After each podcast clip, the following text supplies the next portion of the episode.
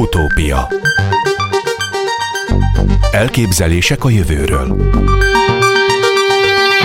Najman Gábor műsora. A komplex fizikai rendszerek megértésében elért úttörő eredményeiért három tudós, az amerikai-japán Shiokuro Manabe, a német Klaus Hasselmann és az olasz Giorgio Parisi kapja az idei fizikai Nobel-díjat. Itt van velünk Iglói Ferenc fizikus, az MTA doktora, a Wigner Fizikai Kutatóközpont tudományos tanácsadója. Jó napot kívánok! Jó napot kívánok! Üdvözlöm, és üdvözlöm a Klubrádió hallgatóit is. Arra kérném először, hogy magyarázz el, mit nevezünk komplex fizikai rendszereknek. Hát komplex rendszerek a nevében is benne van, hogy meglehetősen összetettek. Ezek általában ö, sok összetevőből állnak, és a, ami minket érdekel, az nem ezeknek az összetevőknek az egyedi ö, viselkedése, hanem az, ami ezeknek az összetevőknek a, a, az e, együttmozgásából eredményeként kiadódik. Tehát ezek igazából a komplex rendszerek. Hát ha a fizikából akarnánk indulni, akkor a, lehetne példaként említeni például a gázokat, mindenki hallott róla, sok-sok apró részecske, ugye atomok vagy molekulák mozgása jellemzi ezeket a rendszereket, amire mi végül is kíváncsiak vagyunk, az az, hogy milyen úgynevezett makroszkópikus jellemzőket lehet egy gázon mérni. Ugye ez volt az a kérdés, amiért a 19.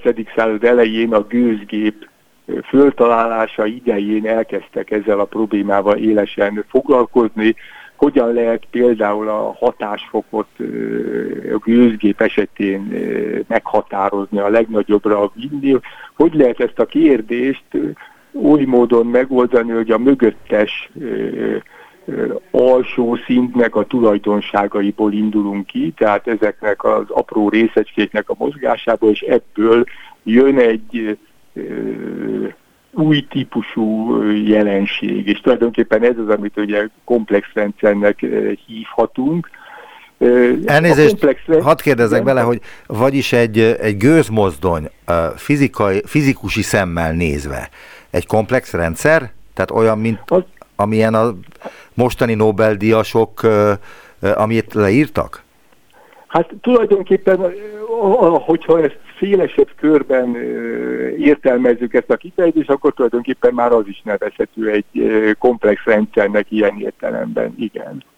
Olyan abból a szempontból, hogy a, a tulajdonság ugye a kis összetevőknek a együtt mozgásának következtében jönnek létre. Tehát ilyen szempontból az is nevezhető annak.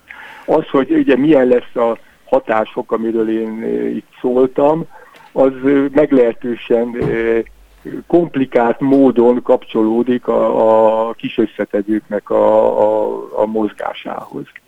De ezt a problémát ugye a fizika különböző területeire lehet általánosítani, illetőleg ugye tovább lehet lépni.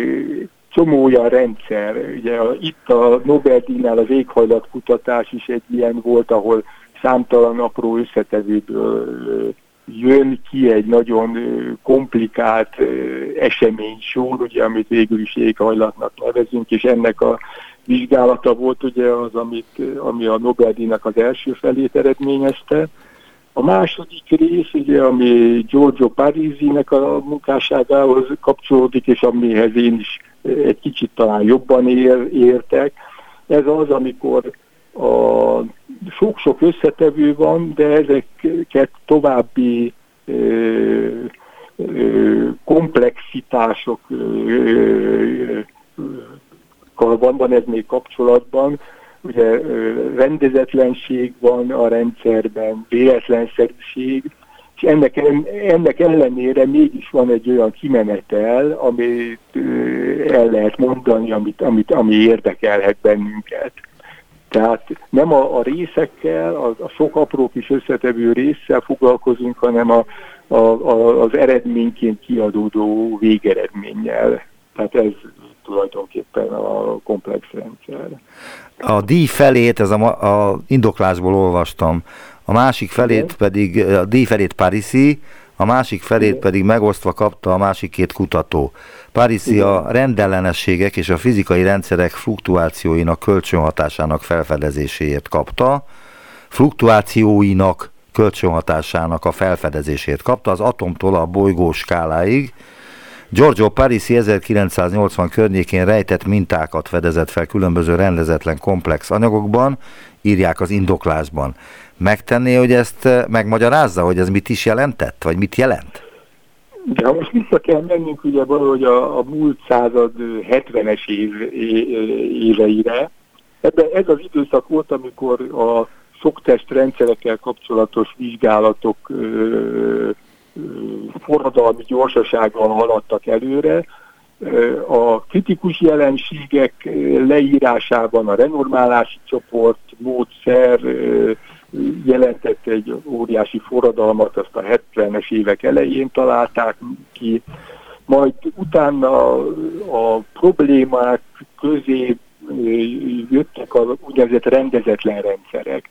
Ezek a rendezetlen rendszerek ugye mindennapi életben is velünk vannak, szinte minden anyag ugye tartalmaz bizonyos rácsibákat, szennyezéseket, és így tovább, és az a kérdés, hogy vajon ez a rendezetlenség, ami még plusz jön a, a, egy, egy ilyen összetett rendszerhez, ez milyen következtetés, milyen következménnyel fog járni.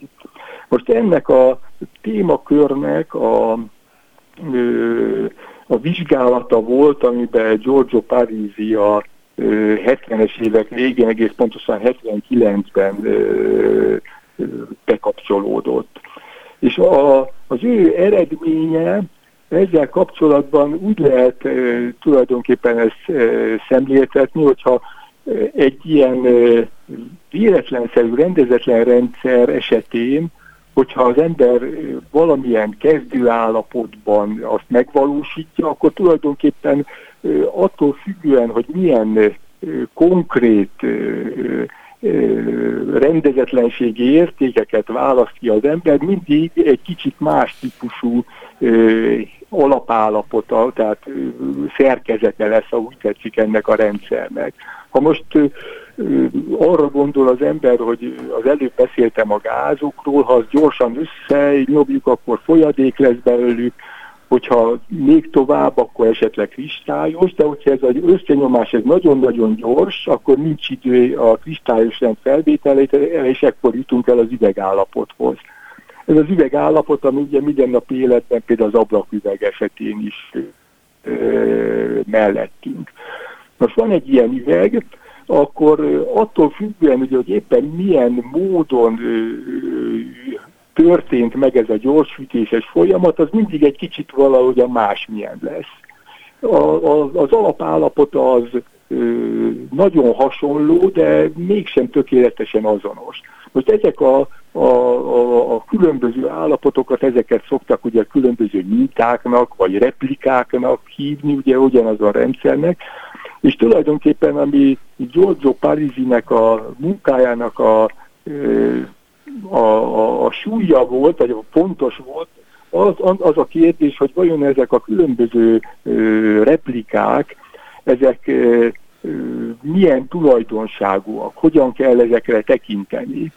És akkor ezzel kapcsolatban jutott egy, egy olyan eredményre, hogy amíg például egy, egy, egy, egy ilyen rendszernél a hőmérséklet magas, tehát azt jelenti ugye, hogy a hőmozgás, az ezzel kapcsolatos effektusok azok erősek, akkor azt lehet mondani, hogy ezek a különböző replikák, ezek valahogy szimmetrikusan helyezkednek el, és tulajdonképpen a különböző rendszerek esetén végeredményben egy azonos érték körül szórnak. Ha azonban ez a hőmérséklet egy bizonyos érték alá kerül, akkor fog elő, előjönni az a, az a helyzet, hogy ez a szimmetrikus állapot, ez megszűnik. Ezt hívjuk replika szimmetrika sértésnek. Ez volt az, amit tulajdonképpen Giorgio Parisi ebben a munkájában megmutatott, és akkor ez volt az a, ennek az a következménye, hogy a különböző módon előállított minták között tulajdonképpen észrevehető különbség lesz. És ez, ez lesz tulajdonképpen a, a, a szimetrias értés. És ilyen értelemben lehet azt mondani, hogy a, a, az üvegállapot az bizonyos értelemben ugye ezen hőmérséklet alatt bekövetkező helyzet, és például azok a problémák, amivel Párizet foglalkozott, ott ez a rendszernek a, a, a, az alapállapota, az egyáltalán nem egyértelmű. Míg magas hőmérsékleten az általában egy egyértelmű, jól meghatározott állapot, legalábbis akkor, ha egy nagyon nagy rendszerről van szó. Ugyanez, hogyha ezen alacsony hőmérsékletű kis termikus fluktuációval, ingadozással bíró állapotban vagyunk, akkor ezek viszont különbözőek, mégpedig annyira különbözőek, hogy tulajdonképpen végtelen sok ö, ilyen állapotot ö, tudunk azonosítani, és ezen állapotoknak még egy egészen különleges, hierarchikus ö, struktúráját is ö, fölfedezett Parízi ezzel a vizsgálatával kapcsolatban. Igen, de mi köze van Párizsi felfedezésének a globális felmelegedéshez? Tehát, hogy a globális felmelegedést hogyan lehet az ő elmélete alapján ábrázolni, leírni, meg egyáltalán Hát igazából a globális felmelegedéshez ennek a dolognak ö, nincsen közvetlen ö, kapcsolata. Az, amiért ugye Giorgio Parisi szokták emlegetni, hogy ő meglehetősen széles ö, látókörű ember volt, aki sok mindennel foglalkozott. Tehát ő foglalkozott rugalmatlan szórással, részecske fizikával, kvarkbezárással, felvetnövekedéssel, de igazából még a turbulenciával kapcsolatos vizsgálatai is vannak, tehát ugye a, a, a hidrodinamikával kapcsolatos instabilitások vizsgálatával is foglalkozott, és ez a terület az, amelyik az éghajlatok vizsgálatához is kapcsolódik. De de akkor elnézést, akkor lépnék a következő tudósra, aki szintén Nobel-díjat kapott, Siokuro Manabe az 1960-as években elsőként állította fel a bolygó éghajlatának fizikai modelljeit, és ő volt az első kutató, aki rámutatott a sugárzási egyensúly és a függőleges légmozgás közötti kölcsönhatásra. Uh-huh. Ennek mi köze van Párizsi munkásságához, illetve hogy a háromból áll össze, már mint Klaus Hasselmann, Siokuro Manabe és Giorgio Parisi munkásságából áll össze, hogy az ő segítségükkel lehet végül is olyan globális modelleket létrehozni, amelyek alapján a felmelegedést lehet megmutatni az embereknek? Hát én úgy gondolom, hogy én éghajlat kutató igazából nem vagyok, de a a, az első két díjazott, tehát Manaba és Hasselman, ők kimondottan ugye meteorológiával, éghajlat kutatással foglalkoztak, míg Giorgio Parisi eredményeinek a súlypontja az közelebb állt ugye a, a, az elméleti fizikához, azon belül is ugye a statisztikus fizikához, részecske fizikához, a, ami az ő eredményeiket összevonja, és valószínűleg a, a, a Nobel-díj bizottságot is az ö, ö, in, in, inspirálta ezzel kapcsolatban, hogy a, az, az eredmények azok mindegyik ugye a, a, olyan értelemben a komplex rendszerekre vonatkoznak, a éghajlat esetén ugye egy kicsit talán tágabb értelemben, a Giorgio Parisi esetében ezek, ezek meglehetősen konkrétan, amelyek esetén ugye egy olyan jóslatot kell tenni a, a, az alapelemeknek az ismeretéből, tehát az összetevőknek az ismeretéből, ami olyan következtetésre vezet, amit például magá, maguknak az alapelemeknek a tulajdonságaiból közvetlenül nem is láthatnánk. Tehát ilyen értelemben lehet ezek között kapcsolat.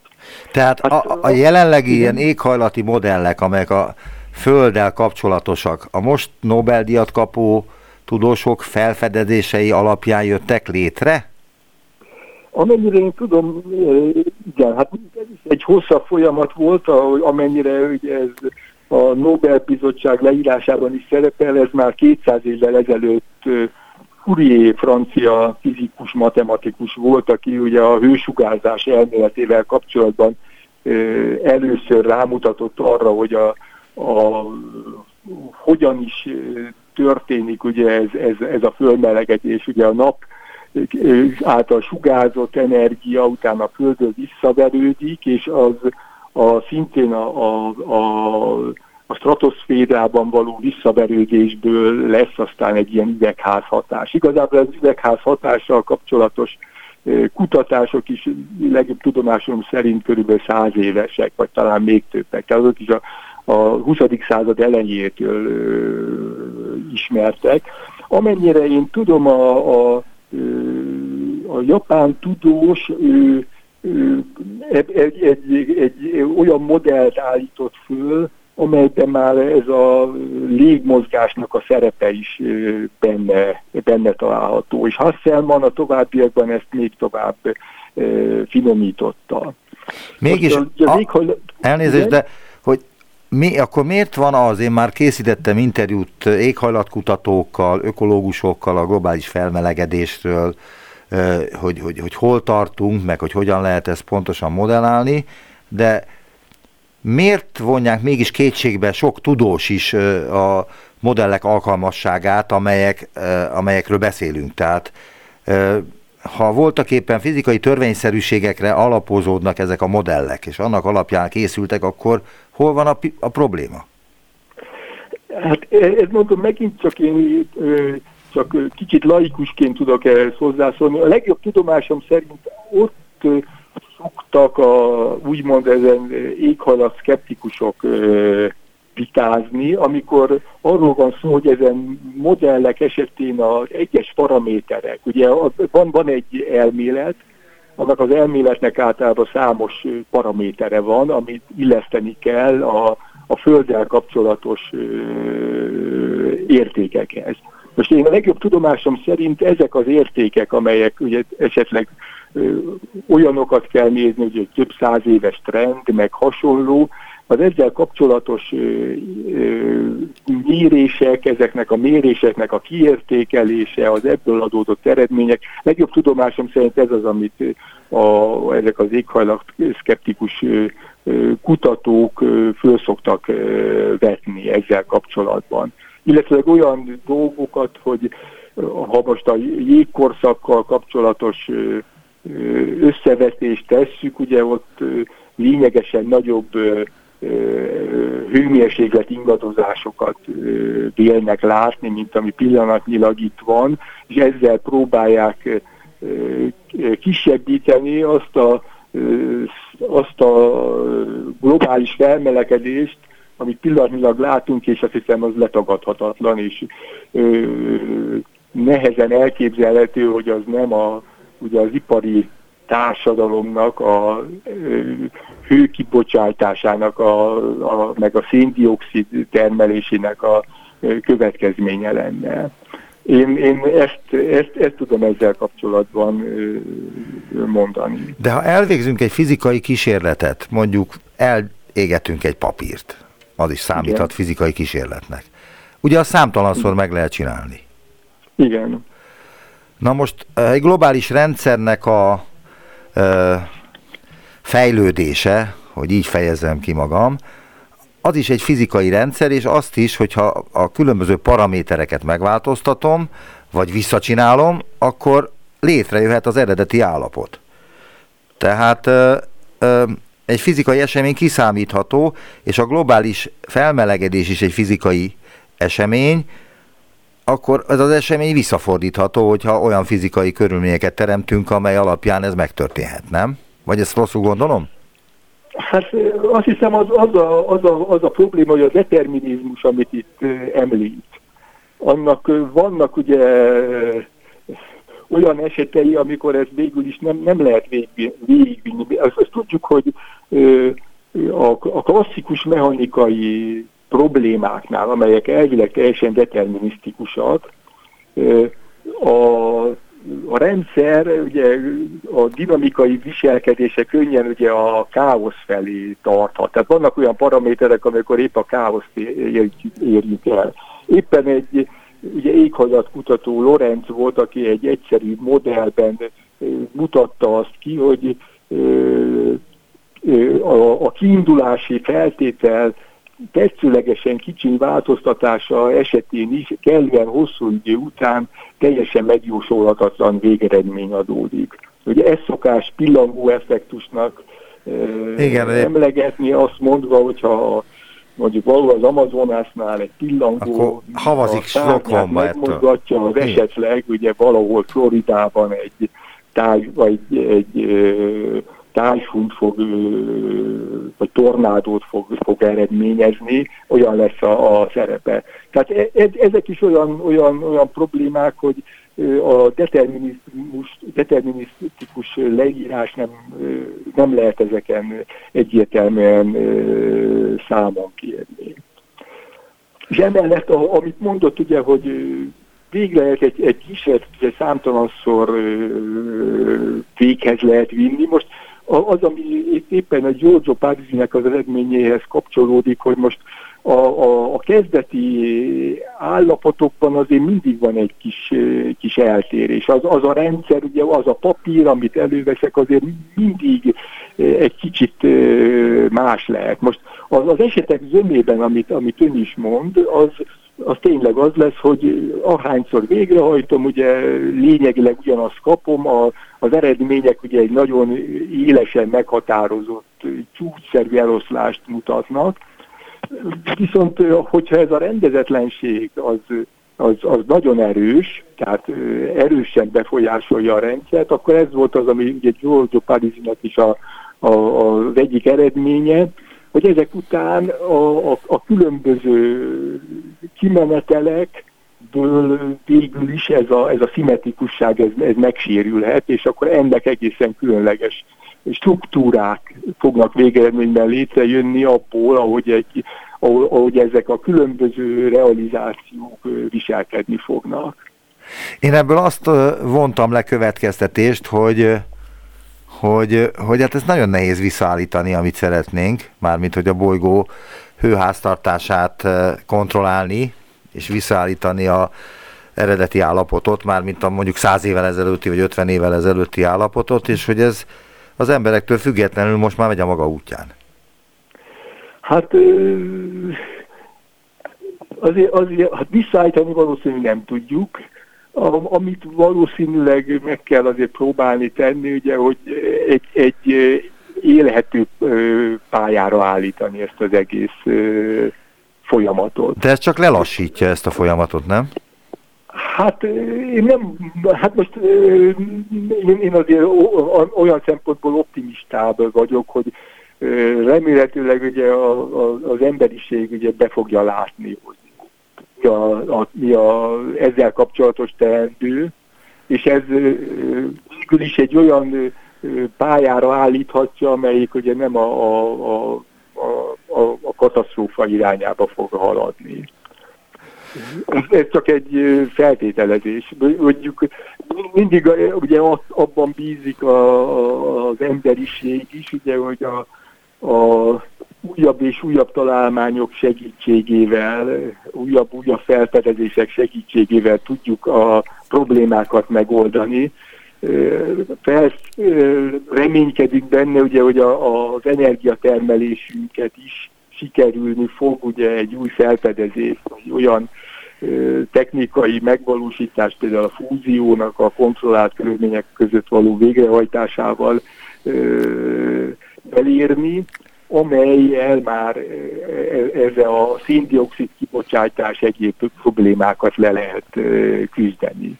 Szóval igazából ez lenne valószínűleg a, a lehetséges megoldási út, de itt ugye számos kérdés van, és igazából itt csak a, a jövőnek a, a, a jövőbe vetett optimista hittel tudunk tulajdonképpen erre gondolni.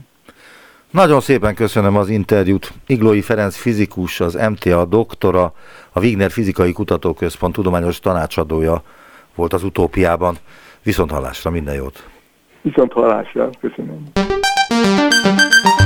Utópia David Julius, a Kalifornia Egyetem San Francisco Egyetem amerikai professzora, és Arden Patapoutian, a Loyola Scripps Kutatóintézet mikrobiológusa és idegtudósa kapta megosztva a 2021-es orvosi Nobel-díjat a hőérzet és a tapintás receptorainak felfedezéséért. Itt van velünk Boldogkői Zsolt, a Szegedi Egyetem Orvosi Biológiai Intézetének a főigazgatója. Jó napot kívánok, szervusz! Szép jó napot kívánok, szervusz! Először azt kérdezem, hogy mit gondolsz arról, hogy nem Karikó Katalin kapta idén ezt a díjat, az egész ország ezt várta volna. Hát nem csak az ország várta, az egész világ ezt várta, tehát amilyen külföldi lapokat olvastam, a New York Times, Economist, gyakorlatilag azt mondják, hogy az Isten tudja, hogy mik vezérelték a stokholmi döntéshozókat ebben, de a stokholmi döntéshozók pedig azzal indokolták, hogy ilyen hamar nem szokták megkapni a Nobel-díjat. Igazából, hát, amiért megkapták, ez ugye a 90-es évek vége, 2000-es évek eleje való kísérleteknek az eredményeit jutalmazták. Hát ez igaz egyébként, de hát már látjuk az eredményét, hát én szerintem jövőre meg fogja kapni Kalikó Katalin. Tehát ez csak az időkérdése, az egész világ ezt akarja. Ez nem csak egy, egy, egy nagy magyar kutató Kalikó Katalin, hanem egy igen nagy nemzetközi szintű kutató. Te ismered őt, te, legalábbis a múltkor, amikor beszéltünk, akkor mondtad, hogy te ismered személyesen is. Beszéltél vele azóta, hogy nem kapta meg a Nobel-díjat? akkor, akkor leveleztem vele, amikor még a döntés előtt volt, és hát szurkoltam neki. Aztán küldtem neki egy néhány idézetet, amit az ekonomista meg itt írtak róla, hogy, hogy igazából ezt látta mindenki. De hát ő nyilatkozott ezzel kapcsolatban. Tudom, Nagyon tudom, tudom. Hölgyről van szó. És ahhoz mit szólsz, hogy a Nobel-díj, az idei élettani vagy orvosi Nobel-díj, az kapcsolódik Szegedhez, mégpedig a paprikához, ami Szentgyörgyi Albert köszönhette a Nobel-díját. Dávid Julius a paprika félékben található alkaloidot, a kapszaicint használta fel kutatásaiban, uh-huh. hogy azonosítsa azt a szenzort a bőr idegvéződéseiben, amely a hőre reagál. Uh-huh. El lehet magyarázni egyszerűen, hogy ez hogyan történt, és mikor? Tehát, hogy ez hogyan lehetett ezt a ö, ö, kutatást sikeresen befejezni? Hát igen, kapcsolódik Szegedhez, a paprika révén valóban Szentgyörgyihez, de a kapszaicinnel itt a Jancsó Miklós, Jancsó Gábor, a fia, ők foglalkoztak ezzel, és nagyon szép eredményeket is értek el. Itt, hát nem tudom, mit mondjam ezek elől, tehát, hogy tehát ugye itt három különböző ilyen érzékelési útvonal miatt kapták. Kettő az a hőmérséklet érzékeléssel, egyik a meleg, a másik pedig a hideg, és itt a meleg jön itt szóba a kapszaicinnel kapcsolatban, mert igazából a kapszaicin receptornak a, a működését fedezték fel, illetve a, a hideg receptor, az a hívják mentol receptornak is, illetve egy nyomásérzékeny receptor. Tehát ez a három ilyen érzékelési modalitás, így mondjam, aminek a, ami mechanizmusának a felfedezéséért ítélték oda most a Nobel-díjat. De hogy ez uh, hogyan működik, illetve én hallottam egy interjút ezzel kapcsolatban, ahol elmondta egy tudós, uh-huh. hogy egy ilyen receptor, nem is egy ilyen hőérzékelő receptor van, hanem ezek különböző fokokon kapcsolódnak, kapcsolnak be. Tehát van olyan, amelyik 5-10 fokon, a másik 20-30 fokon, a harmadik 60-80 fokon, ami már az égést jelenti, de hogy arra is van receptor. Hogy ezt mikor fedezték föl, és mióta tudja a tudomány, hogy ezek hogyan működnek? Hát ugye vannak érzékszerveink, a külvilágból jönnek különféle inputok, fényinputok jönnek, ugye a hangrezgések jönnek, különböző írérzékelést és szagérzékelést indukáló molekulák, illetve a bőrünk felszínét is érik különböző ilyen hatások, tehát lehet finom nyomás, gyenge nyomás, hőmérsékleteket tudunk érzékelni, a, a tűrhető hőmérsékleten belül tudunk különbséget tenni, aztán hogyha ilyen károsító hőmérséklet van, hideg vagy meleg, ugye akkor azt is azonnal érzékeljük, és elveszik a kezünket annak. Tehát egy csomó dolgot felfedeztek már korábban ezzel kapcsolatban. Igazából a látást és a hallást, a szagérzékelést, ezeket egy intenzívebben kutatták, és azt mondanám, hogy ez, ez, ez volt a, az utolsó, ami tehát a bőrön lévő ilyen receptornak a felfedezése volt az utolsó. Tehát ugye ez nem egy olyan, hogy most nem tudtunk semmit, és most mindent tudunk.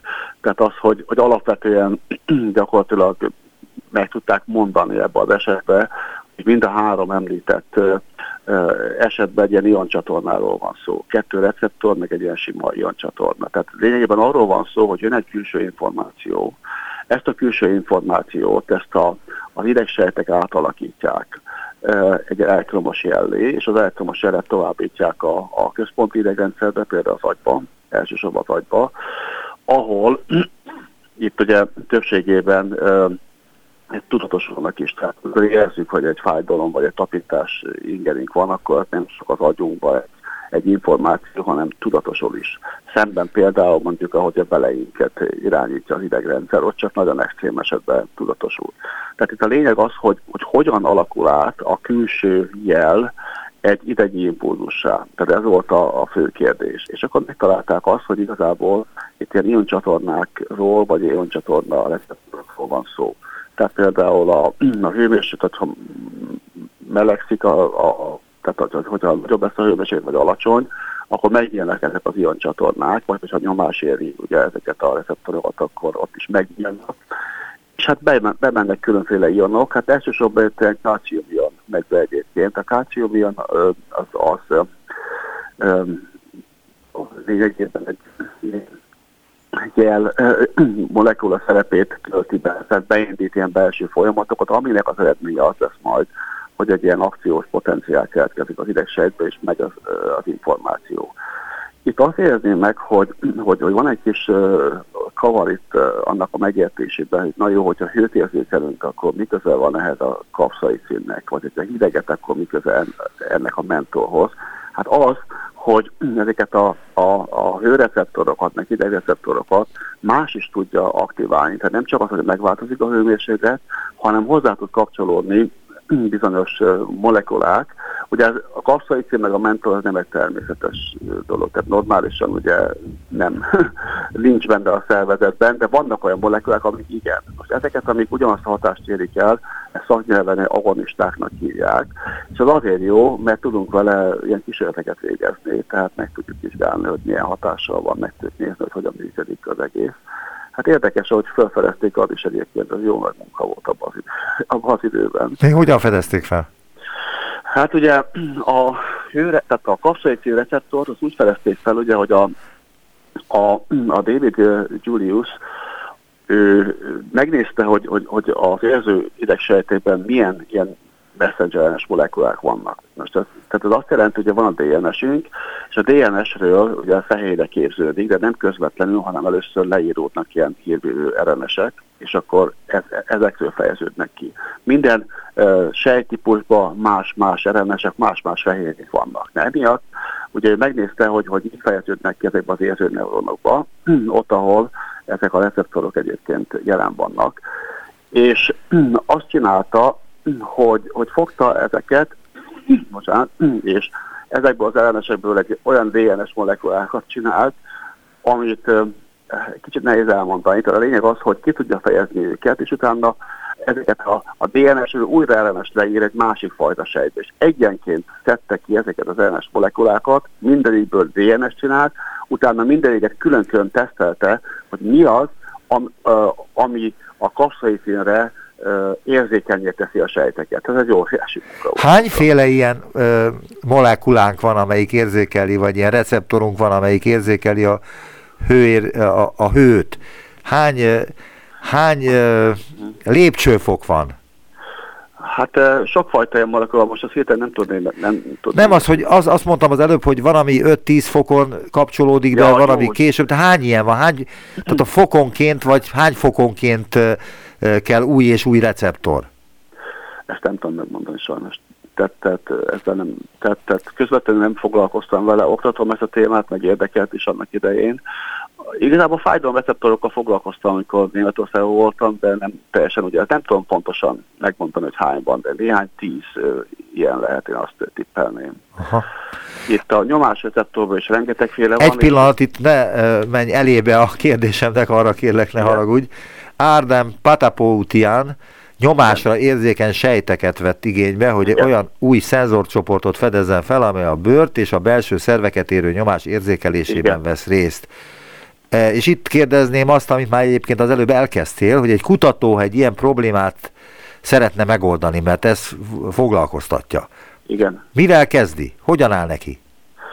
Hát uh, itt, a, itt egy fordított megközelítést alkalmaztak. Tehát ugye a David Julius ő, ő kifejezte a különböző géneket, és megnézte, hogy melyik alakítja át a sejtet, kap szészén érzékenyé. Itt a, a nehezen kimondható patapoitánnak viszont volt egy olyan sejtvonala, amilyen mechanoreceptorok voltak, tehát ami nyomásra ugye megnyílt az ioncsatorna, és akkor tudta érzékelni, hogy bejöttek a kalc- kalciumok, és akkor megváltozott a sejt. Itt az volt a feladat, hogy kiütni ezeket, tehát az, hogy, hogy leütni az aktivitásukat egyenként, ezt egy modern technikával csinálta már, akkor fedezték fel nem régen előtte, ezt az ellenes interferenciának hívják, nem megyünk ebbe bele, hogy micsoda. Az a lényeg, hogy, hogy célzottan egyedi messenger elleneseket lehet inaktívá tenni. Na ő meg úgy fedezte fel, hogy megnézte azt, hogy melyik az a messenger ellenes, amit hogyha kiütnek, akkor, akkor megszűnik a, a mechanikus ingerre való sejtválasz. Tehát egy fordított megközelítés volt, amit, amit, amit, amit ő alkalmazott. És az a, tehát ezek a receptorok egyébként tehát nem csak a bőrben vannak. Például ez a piezo 1-es receptor, amit, amit felfedezett, az igazából nem is a bőrben volt, hanem fejeződik el például húgyhólyagban, tehát amikor érezzük, hogy pisilni kell, hogy valami a ezek a csatornáink működnek. De aztán nem sok ezután felfedezték ezt a piezo 2-es ilyen csatornát, ami viszont már a bőrben fejeződik ki. Tehát, tehát, tehát egy mechanikai nyomásra kinyílnak ezek az ioncsatornák, megváltozik a membrán feszültsége, megváltozik a sejten belül, beindulnak ilyen különböző jelutak, aminek az lesz a végeredménye, hogy majd ezek az érzékelő neuronok ö, beviszik a központi idegrendszerbe a jelet elektromos jelként, az átalakú kémiai jellé, aztán megint elektromos, megint kémiai, megint elektromos, és akkor megfelelő ugye, idegi központok működésbe lépnek, kezünket, lábunkat, vagy ahol érezik bennünket a különböző hatásot elmozdítjuk annak, közben kellemetlen érzésünk is támad, hogyha túlzott a hőmérséklet, vagy mondjuk a nyomás, tehát ez egy fájdalom. Ez egy ilyen bonyolult, hogy mondjam, idegi mechanizmus az egész. De, De ők de ők csak az első lépését fedezték fel, az, hogy hogyan alakul át a hőmérséklet, tehát a magas hő, a alacsony hő, illetve a nyomás hogyan alakul át idegi impulzussá. Ez volt a, a kérdés számukra. Milyen stációkat kell végigjárnia egy Nobel-díjra esélyes kutatónak, ha már sikerült bebizonyítani az elmélete igazát? Hát ezt eh, milyen stációkat? Tehát az, hogy általában rengeteget kell dolgoz, dolgozni. Van, aki, amikor szerencse van. Például említettem ezt az ellenes interferenciát, anélkül, hogy, hogy belemennénk a részletekbe, ezt véletlenül fedezték fel. Nem ezt akarták csinálni, véletlenül felfedezték, és akkor utána néhány csi- kísérlet csináltak, és akkor meg volt a Nobel-díj. Tudják, hogy mit akarnak csinálni. Zsolt, De- most elment a hangod egy pillanatra, igen? Tehát amikor tudják, hogy, hogy, hogy mit akarnak ö, csinálni, akkor rendszerint, vagy nagyon sok esetben nagyon-nagyon sok, hogy mondjam, lépést kell tenni ebbe az ügybe, hogy, hogy, hogy megtalálják, hogy mi az. Úgy, mint itt, tehát meg kell nézni rengeteg-rengeteg DNS molekulát, vagy gént, ki kellett ütni ugyancsak ilyen génaktivitásokat, és akkor ami pozitívan reagál, azt utána tovább vizsgálni. Tehát, de mondjuk azért rengeteg tudományterület van a biológián belül is, tehát van, ahol nem ez a séma, van, ahol teljesen más. tehát nehéz megmondani. Senki nem úgy megy neki a dolognak, hogy, hogy, hogy Nobel-díj. Tehát Karigó Katalin, amit, amit végzett, az egy óriási dolog. Viszont ha nem lenne most mondjuk ez a járvány, akkor hát ugye elhúzódna még jobban a Nobel-díja valószínűleg, bár a technológia ugye nem csak nem csak kórokozók ellen jó, hanem például a rákterápiára, meg különféle betegség terápiájára, tehát szerintem nem maradt volna el. Úgyhogy, na jó, Van egy alapvető kérdésem, amit már kérdeztem más formában régebben is tőled, hogy fontos-e egy kutatónak, hogy az a probléma, amelyen dolgozik, és sikerül esetleg megoldania, milyen hasznot hozhat a környezetének, illetve az emberiségnek? Tehát most az, az a kérdés, hogy, hogy tudhatjuk előre ezt a dolgot? Nem, hogy ez fontos-e neked, ha valamit kutatsz, hogy Ja. valamit esetleg felfedezel, és akkor abból milliárdos lehetsz. hát ez mindenkinek fontos én szerintem. Tehát vannak olyan típusú kutatások, amik gyakorlatilag az alapismeretekre irányulnak, és hát ezekből persze lehet utána pénz is, hogyha, hogyha ezt föl lehet közvetlenül használni, de lehet, hogy csak évtizedek múlva esetleg azt nem lehet tudni. Meg vannak olyan kutatások, amik direkt arra irányulnak, hogy, hogy, hogy valamire. Tehát ez a messengeres terápia, ez, ahogy mondjam, inkább közelebb áll ahhoz a megközelítéshez, hogy eleve már alkalmazni akarták. Tehát, ilyen, tehát egy, egyébként nem, nem, nem, nem vírusok ellen használták először, hanem, hanem rákterápiára. Tehát eleve alkalmazáscentrikus volt. Hát meg kell találni azt a módszert, ahol, ahol hát tényleg úgy tűnik, hogy, hogy modern és, és hasznot hoz. Én azt gondolom, hogy mindenkit érdekel az ilyen, de van, akiben erősebb ilyen elméleti, hogy mondjam, drive, motivációk vannak, és nagyobb kérdésekre keresi a választ, hogy hogyan működik ez meg ez, és akkor ez nem biztos, hogy, hogy, hogy egyáltalán hasznosul gazdaságileg vagy pénzügyileg, vagy hogyha igen, akkor megéri az illető, amikor már ezt erre alkalmazza. Te most mind dolgozol? Hú, én nagyon sok témával... Várj, van egy kérdésem. Van Igen. olyan kutatás, amely Nobel-díjas ügy? Marketing én területen? Igen. nem tudom, nem hiszem. Ezt nem, nem tudja egy tudós előre, hogyha valamit meg, megold, akkor ez akár Nobel-díjat is kaphat? Hát nem, nem, nem tudom, nem hiszem. Nem. Hát mondjuk nem fogva van. Tehát, hogyha valami nagyon új, új dolog, akkor, akkor lehet, hogy érzi, érezheti ezt, de azért Hát nem tudom, szóval nem így van ez, hogy a kutatók arra fókuszálnak, hogy miért kaphatnak Nobel-díjat szerintem, hanem ez inkább, hogy utólag jön. Valószínűleg egy két-három évvel ezelőtt a Kalikó Katalin se gondolta volna ezt, de nem tudom. Tehát én egyébként elsősorban, tehát több mindennel foglalkozunk, elsősorban most vírusokkal foglalkozunk, tehát ezeknek az általános ilyen szabályozó mechanizmusait. Egy ilyen modern technika megjelent, és ilyen Stanford Egyetemmel van kollaborációnk, egy együttműködésünk, és ott behoztuk ezt Magyarországon, meg igazából világszinten is először foglalkoztunk vele. Ez a technikával sokkal, de sokkal jobban lehet vizsgálni azt, hogy hogyan működnek a, a vírusok egy ilyen össz, csúnya szóval nézve genomi szinten, tehát ez egy ilyen újdonság, amivel foglalkozunk. Hát, hogyha a Stanford Egyetemen egy címmel küldtük volna be, akkor egy jobb publikációk lettek volna valószínű. Mert van a tudományban azért ilyen, hogy ilyen bírálati rendszernek az érdekességei. Ezt idézővel mondom. Másrészt foglalkozunk... Tehát kvázi a Stanford Egyetemnek protekciója van a különböző Science-nél, meg a Nature-nél, meg ezeknél a nagy lapoknál. Hát nem tudom, tehát a helyzet a következő inkább úgy van az, hogy vannak ilyen ö, nagy presztízsű lapok, a Nature-től kezdve a Cell, vagy nem tudom, és akkor van egy ugye egy ilyen editori board, akinek el kell dönteni, hogy a rengeteg bejövő kéziratból mi az, amit kiküldenek bírálatra. Na most ugye nyilván az editori boardban kevesen vannak, nem értenek minden témához, azt nézik meg, hogy milyen egyetemről jött, és az az ember ebbe a témába vár közölte mondjuk hasonló színvonalú cikkeket, mert nekik ez egy garanciát jelent arra, hogy ha kiküldik, akkor az valami színvonalas kutatás, ez egy nagy probléma, erről írt maga a Nature, és erről a problémáról, hogy emiatt ugye az idézőjebben a perifériáról bejövő nagyon jó ötletek egy, része el, egy nagy része elveszik így. Tehát tehát Magyarországon sokkal nehezebb publikálni. Hogyha valaki kint dolgozott már külföldön, ott ilyen magas impactfaktorú lapokban publikált, és úgy jön haza, akkor onnan könnyű, és ott kinevelt embereket, akik, akik így megy, de hogy, hogy Magyarországon kezd valaki, azt én úgy vettem észre, az, az emiatt egy kicsit nehezebb ez a, ez, a, ez a dolog.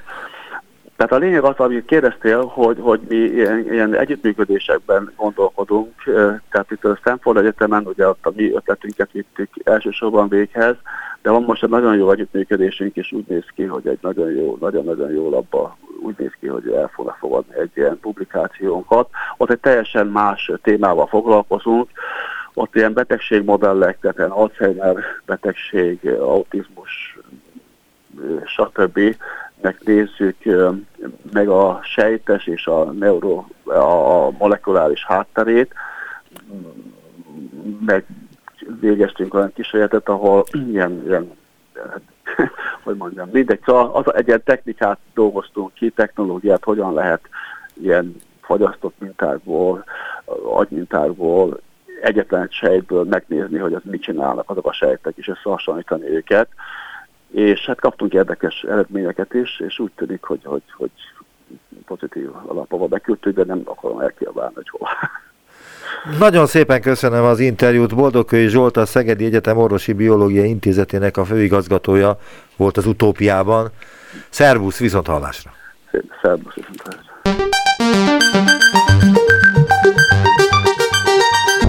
Visszaértünk a jelenbe. Neumann Gábor utópia című műsorát hallották.